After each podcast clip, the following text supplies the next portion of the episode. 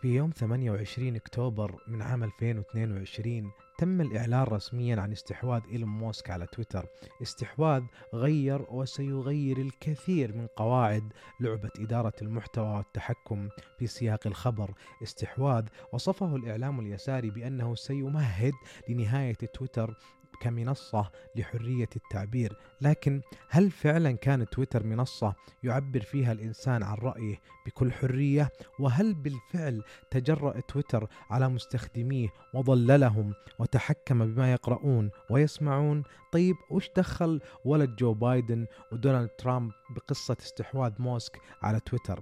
خلونا ندردش شويتين عن هالسؤال. فأنا عبد الله مساعد وأنتم تتابعون بودكاست الرئيس.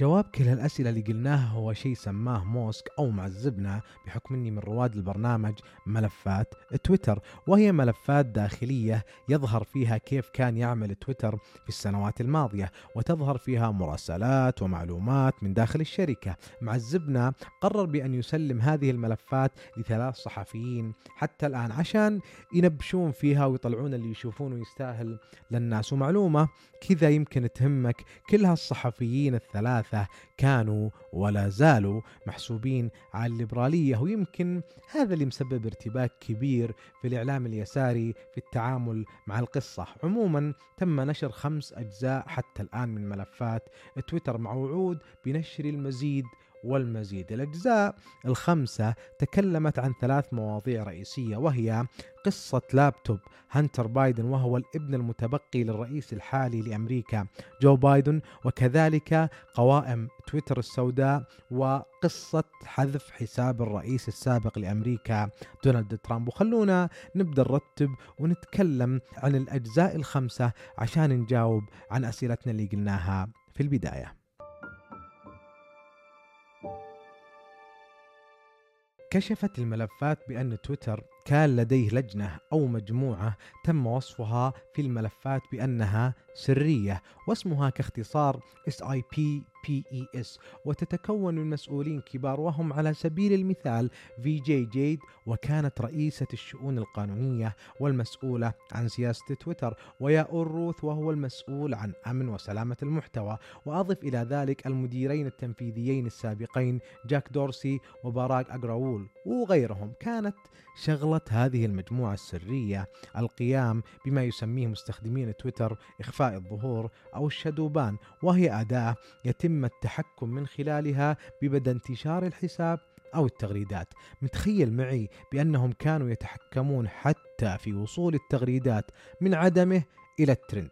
عموما هالمجموعة أنشأت ما سمته الملفات بتويتر بلاك ليست، وكان كل من يرد اسمه في هالقائمة إما موقوف عن التغريد أو مخفي من الظهور في بحث تويتر أو ممنوع من الوصول إلى الترند. وفي إحدى الشهادات التي قدمها أحد الموظفين السابقين في تويتر عن عمل هذه المجموعة قال: شهرتك وعدد متابعينك لا تهم أبدا هذه المجموعة، إذا دخلت البلاك ليست فعليك السلام. الملفات كشفت عن عدد من الأسماء الذين دخلوا هذه القائمة، وغالبية الأسماء المنشورة كانت ناشطين وصحفيين من المحافظين. هذه المجموعة أيضا تدخلت بشكل كبير بكل ما له علاقة بكورونا، وحاولت أن تحجب كل فكرة سواء كانت هذه الفكرة من مختص أو من غيره حول ضرر الإجراءات التي شرعتها الحكومات أيام كورونا.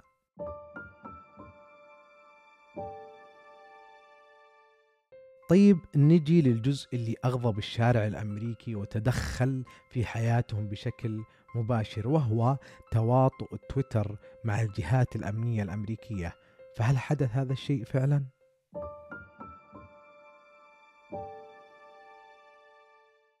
أثبتت الملفات بأنه كانت هنالك اجتماعات بين تويتر وال FBI وال CIA وكذلك وزارة الأمن الداخلي تقام بشكل دوري.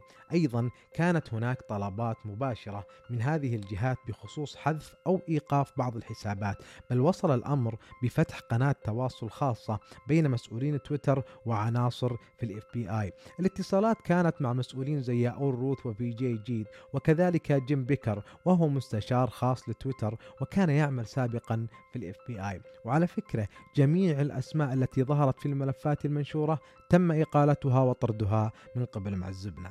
لكن الشيء الغريب هو طريقة عمل المجموعة المسؤولة عن حظر أو إزالة أو إخفاء المحتوى على تويتر، فكما تشير التسريبات بأن طريقتهم كانت سطحية جدا في تحديد ما إذا كانت المعلومة مغلوطة أو لا. مات تايبي وهو أحد الصحفيين اللي سلمت له الملفات لينشرها ذكر بأن أسبابهم يأخذونها في بعض الأحيان من بحث على الطائر بجوجل، وأحيانا كثيرة على توقعات لا تستند على أي دليل.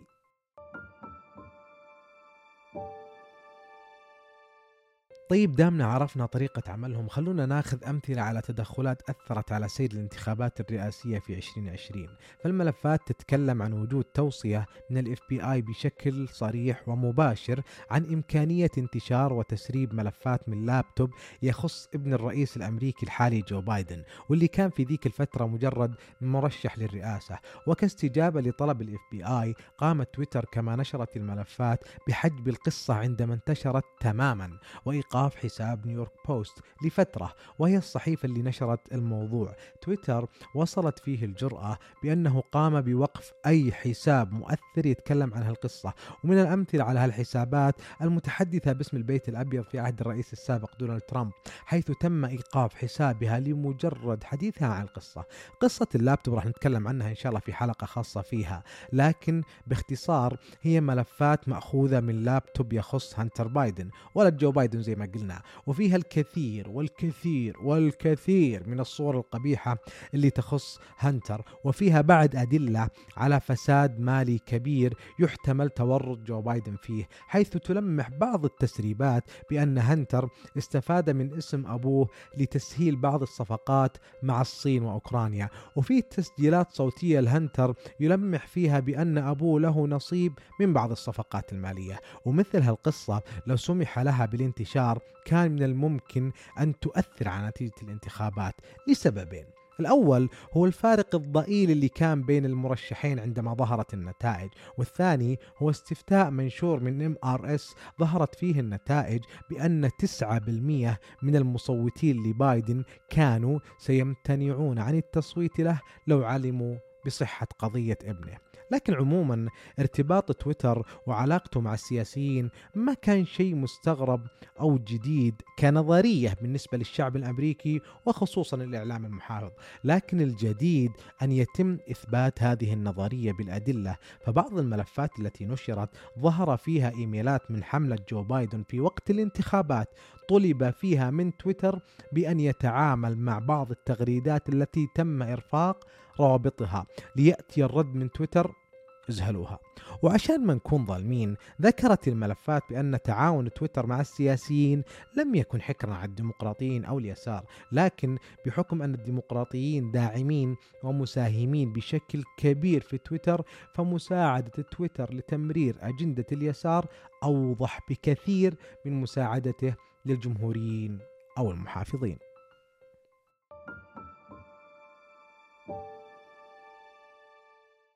طيب الحين نجي للدسم، للحظة اللي ذكر فيها أحد موظفين تويتر بأنها أول مرة تحدث في التاريخ، وهي اللحظة اللي تم فيها ونعيد ونقول لأول مرة بالتاريخ اللحظة التي تم فيها منع رئيس لأمريكا من التعبير عن رأيه وهو لا يزال في منصبه داخل البيت الأبيض، لحظة إيقاف حساب دونالد ترامب الرئيس السابق للولايات المتحدة الأمريكية.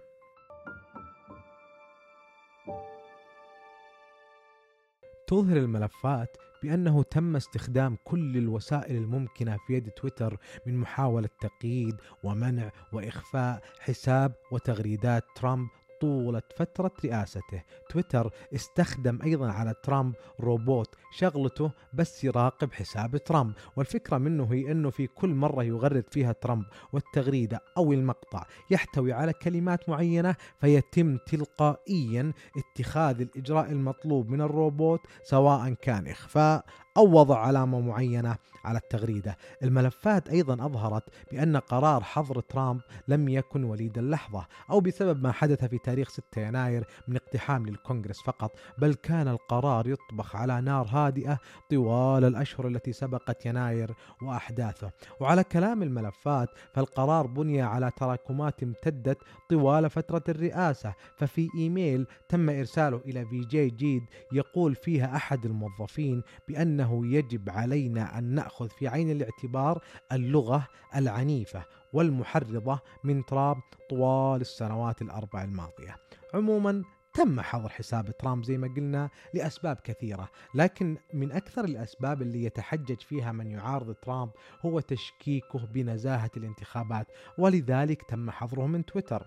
تويتر أيضا حظر كل من تسول له نفسه بالتشكيك بصحة وسلامة الانتخابات من الجمهوريين، لكن كشفت الملفات عن تغريدات لناشطين وإعلاميين محسوبين على اليسار يقولون فيها بالنص الجمهوريين سوف يسرقون الانتخابات.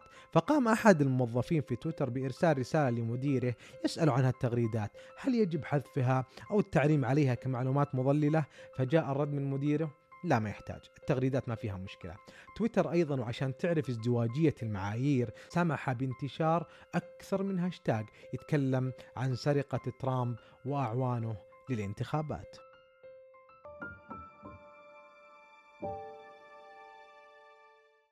يمكن من الأشياء اللي خوفت المشرعين في واشنطن هو أنه وبمجرد الانتهاء من حظر حساب ترامب تويتر قرر بأن هذه الصلاحية قد يستخدمها إذا دعت الحاجة على أي رئيس في المستقبل.